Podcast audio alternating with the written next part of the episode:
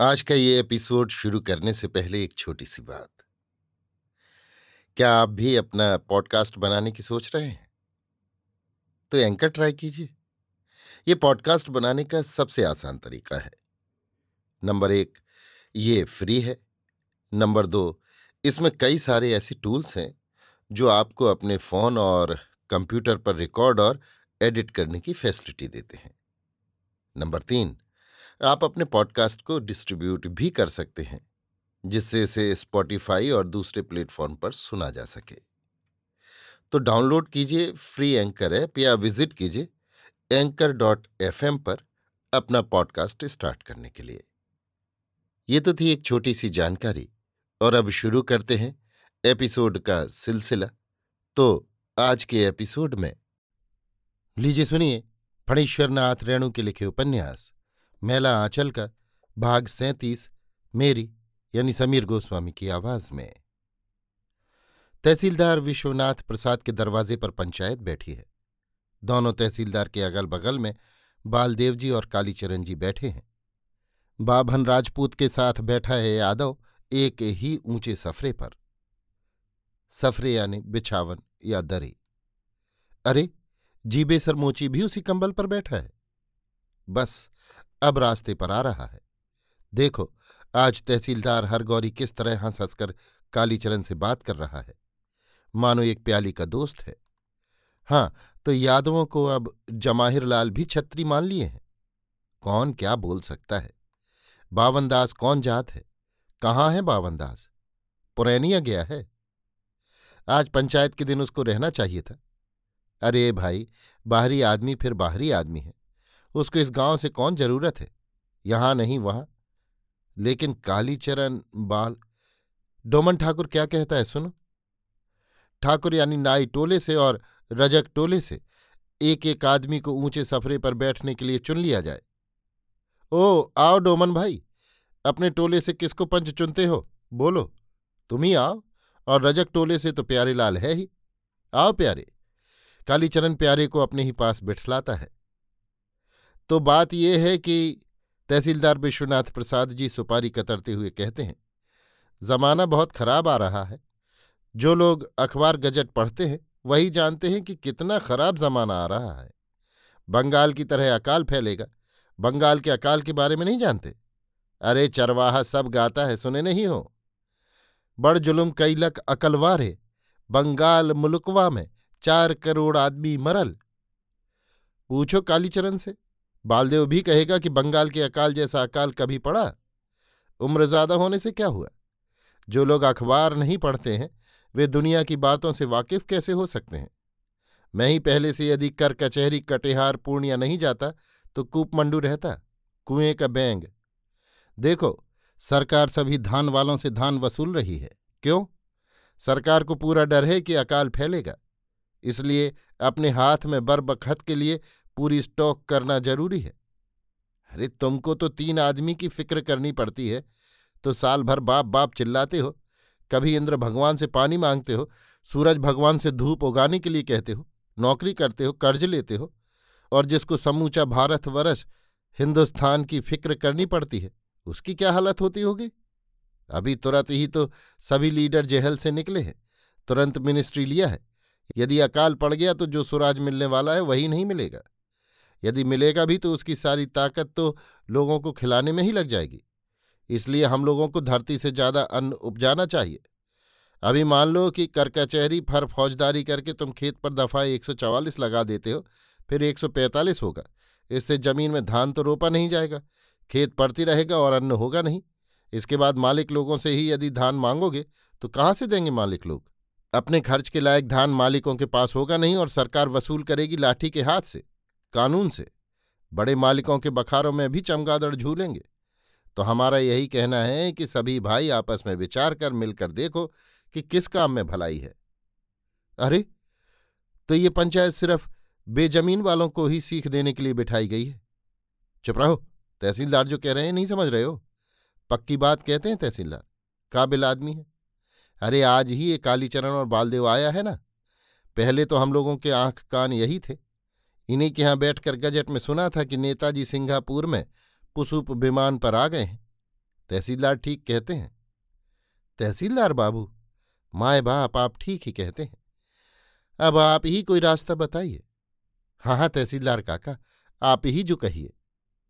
ठीक है, क्या कालीचरण जी? तहसीलदार हरगौरी हंसकर पूछता है। कालीचरण को जी कहते हैं, हरगौरी बाबू भी। ठीक है ठीक है, तहसीलदार साहब ठीक कहते हैं। तो भाई हम तो हिंदुस्तान भारतवर्ष की बात नहीं जानते। हम अपने गाँव की बात जानते हैं। आप भला तो जग भला। हम तो इसी में गाँव का कल्याण देखते हैं कि सभी भाई, क्या गरीब, क्या अमीर, सब भाई मिलकर एकता से रहें। ना कोई ज़मीन छुड़ावे और ना कोई गलत दावा करे। जैसे पहले जोतते, आबादते थे। आबाद करें, बांट दें। न रसीद मांगे, न नकदी के लिए दरखास्त दें। दोनों को समझना होगा। क्यों हरगोरी बाबू? सुनते हो तो। अपने मैनेजर से जाकर कह देना कि, हुजूर, अब भी होश करें। यदि इस तरह रैयतों के साथ दुश्मनी करेंगे, कम से कम हमारे यहाँ के रैयतों से तो फिर बात बिगड़ जाएगी। सभी बात तो हमारे ही हाथ में है। हम अभी गवाही दे दें कि हाँ हुजूर आली, ये सब फर्जी काम हमसे करवाया गया है और कल कागज़ पत्तर चिट्ठी, चपाती, रुख का परवाना दिखला दें तो बस खोप सहित कबूतराय नमः। पंचायत के सभी लोग मुक्त अट्टहास कर बैठते हैं। अरे तो किस खानदान का तहसीलदार है? ये भी तो देखना चाहिए। सिंह जी हँसते हुए कहते हैं, महारानी चंपावती? हँसी का दूसरा वेग, सैकड़ों सरल हृदय इंसानों को गुदगुदी लगाती है। अच्छा अच्छा अब काम की बात हो। सुनो कालीचरण बेटा, लीडर बने हो तो बड़ा अच्छा काम है। बाबू गाँव का नाम तो इसी में है। कोई सोशलिस्ट का लीडर है तो कोई कांग्रेस का तो कोई काली टोपी का। लेकिन देख लो भैया हम गाँव के सभी लौंडों के अकेले मालिक हैं। यदि गाँव में इधर उधर कुछ किए तो पीठ की चमड़ी भी उधेड़ ले। खेलावन जोतकी जी, आप यही लोग कहिए, जो लौंडे हमको कहते हैं, काका, मामा, भैया, फूफा, उन लड़कों की गलती पर यदि हम कान पकड़कर मल दें या दो कड़ी बात कह दें तो हमको कोई दोख देगा? नहीं नहीं, आप वाजिब बात कहते हैं। हम गाँव से बाहर थोड़े ही हैं, लेकिन एक बात हम भी पहले ही कह देते हैं। अभी आप जैसा करने के लिए कहते हैं, हम लोग करें। बाद में फिर हमारी गर्दन पर छुरी चले तब कालीचरण कहता है, इसका जिम्मा हम लेते हैं। अरे, हमने कहा ना कि सभी खेला मेरे हाथ में है। तो ठीक है, हम गाँव से बाहर थोड़े हैं। ठीक बात ठीक बात। लेकिन सभी भाई सुन लीजिए, यदि गाँव के बाहर का कोई बाहरी हम पर हमला करे तो इसका मुकाबला सभी को मिलकर करना होगा। हाँ यदि बाहर वाले इस गाँव के ज़मीन वालों पर हमला करें तो सबों को सहायता करनी होगी। गाँव की ज़मीन गाँव में रहेगी, बाहर वाली क्यों लेंगे, समझे? हाँ हाँ ठीक है ठीक है। बहुत रात हो गई, आसमान में बादल उमड़ आए हैं वर्षा होगी। दुहाई इंद्र महाराज, बरसो बरसो। हर साल बरसात के मौसम में यही होता है। भगवान के हाथ की बात इंसान क्या जाने। इंद्र भगवान से प्रार्थना की जाती है, बरसाओ, हे इंद्र महाराज। जरा अभी आसमान की किसी कोने में काले बादलों का जमा हुआ, बिजली चमकी कि बरसों बरसों की पुकार घर घर से सुनाई पड़ती है। ज़मीन वालों, बेजमीनों, सबों की रोटी का प्रश्न है, और यदि लगातार पाँच दिन तक घनघोर वर्षा हुई और खेतों के आल डूबे कि जरा एक सप्ताह सबुर करो महाराज। इंद्र महाराज की खुशी, यदि उनका मिजाज अच्छा रहा तो प्रार्थना पर विचार कर एक सप्ताह सब्र कर गए। मौके से वर्षा होती गई। धूप भी उगती रही तो फिर धान रखने की जगह नहीं मिलेगी। मूसेन पूछे मूछ से कहाँ के रखब धान? ये घाघ की एक सूक्ति है। तहसीलदार विश्वनाथ प्रसाद के पास डाक वचनामृत भविष्य फल और खान बचन है।